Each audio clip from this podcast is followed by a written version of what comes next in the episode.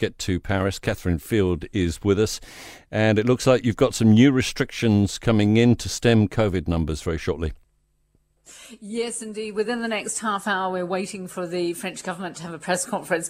The sort of numbers we're looking at here now, Tim, are 760 cases per 100,000, which in the past, if it was around 200 or 300 per 100,000, everyone was very happy. So really very serious situation about. And here in Paris, the numbers have doubled in the last week. So we're looking here in Paris around 1,300 cases per 100,000. So you're all wondering what on earth could actually come about, because they've already stopped any festivities over the new year. A lot of restaurants are going to have to close because people are a bit worried of going out. So we're all left to kind of work out and to speculate all day, Tim. What's the president going to say? Is the president going to say anything? If the president doesn't have a press conference, that means it might be good news. But if it's the prime minister, then it might be just sort of slightly difficult news. If the health minister makes it, and then everyone says, well, if it's the health minister, then it'll be something technical. And the final thing is, Mike, that if the government spokesman is the one who's going to give the press conference in about half an hour, then no one listens, because the government spokesman never says anything. So we're all sitting here wondering what's going to happen. It's a bit like, you know, the old days in the Soviet Union when you worked out who talked meant as to where they were in the power structure. I don't think it's that different anywhere on Earth, to be honest with you. You know what you're going to get according to what face is going to be delivering it. COVID has provided a bit of a windfall for one city in Germany. How so? Oh, well, this is the city of Mainz, which is in Western Germany. And it's in Mainz that the BioNTech founders created the COVID vaccine. You know, they were the ones who worked with Pfizer. Now, of course, the town of Mainz suffered like a lot of these former West German towns with, they didn't have much of a tax revenue. It's not a very large city by German standards. It's only got a population about 217,000. But their debt that they had was enormous, Tim. If I could tell you just one really amazing figure, that a year and a half ago, they were facing interest payments alone on their loans of 50 million New Zealand dollars. Then, hey presto, this is the absolute Cinderella story. BioNTech gets this COVID vaccine. The tax revenues have gone through the roof. In 2021, they were looking at having perhaps an overspend of around $60 million.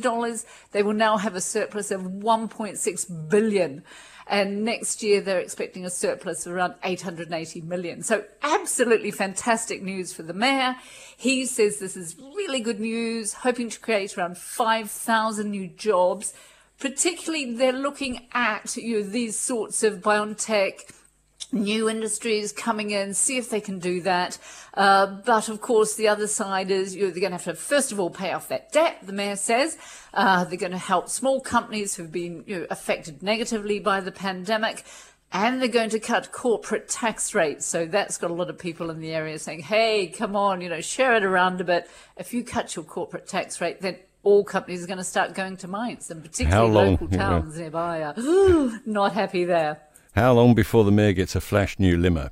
In France... Well, everyone's going to be looking at which car he comes out for in the new year. Will they ever? A town in the central French region of La Creuse, is that correct pronunciation? La Creuse. La Creuse. Something odd going on there, but you'd think, this is a no-brainer, isn't it? It is a bit of a no-brainer, but La Creuse is one of these, it's the joke part of central France, really. Barely anyone lives there. You can pick up a house for next to nothing. You can have your holiday home there, but you'll be on your own because no one else lives there. It's an essentially very rural area of France, to the point where literally dairy farmers have been leaving that area. Farmers have just been packing up and going. And what happened in this tiny town, of about 50 people, in the summer they had their annual summer festival, and along came the Parisians who had bought a holiday home there, and they brought with them fresh milk, which is pretty standard. And the locals said, wow, we haven't had any fresh milk here in ages. The dairy farmer's gone. no one's there. And Parisians being pushy, they said, well, just buy a cow and get your own milk. You've got nothing else to do down here. And blow me, that's what they've done. A couple of weeks ago, they went and bought a 3-year-old Jersey cow who's called Oasis.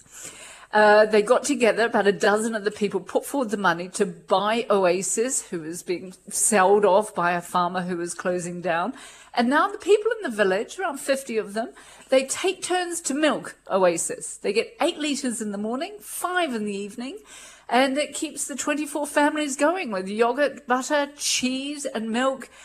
And it's a no-brainer, really, isn't it? If you need your milk, the milkman stopped visiting, go and get yourself a cow. Yeah. Interesting that you're having such a silly season there as we are here, that this even makes the news. But there you go. That's life. Fabulous Catherine Field out of Paris for us.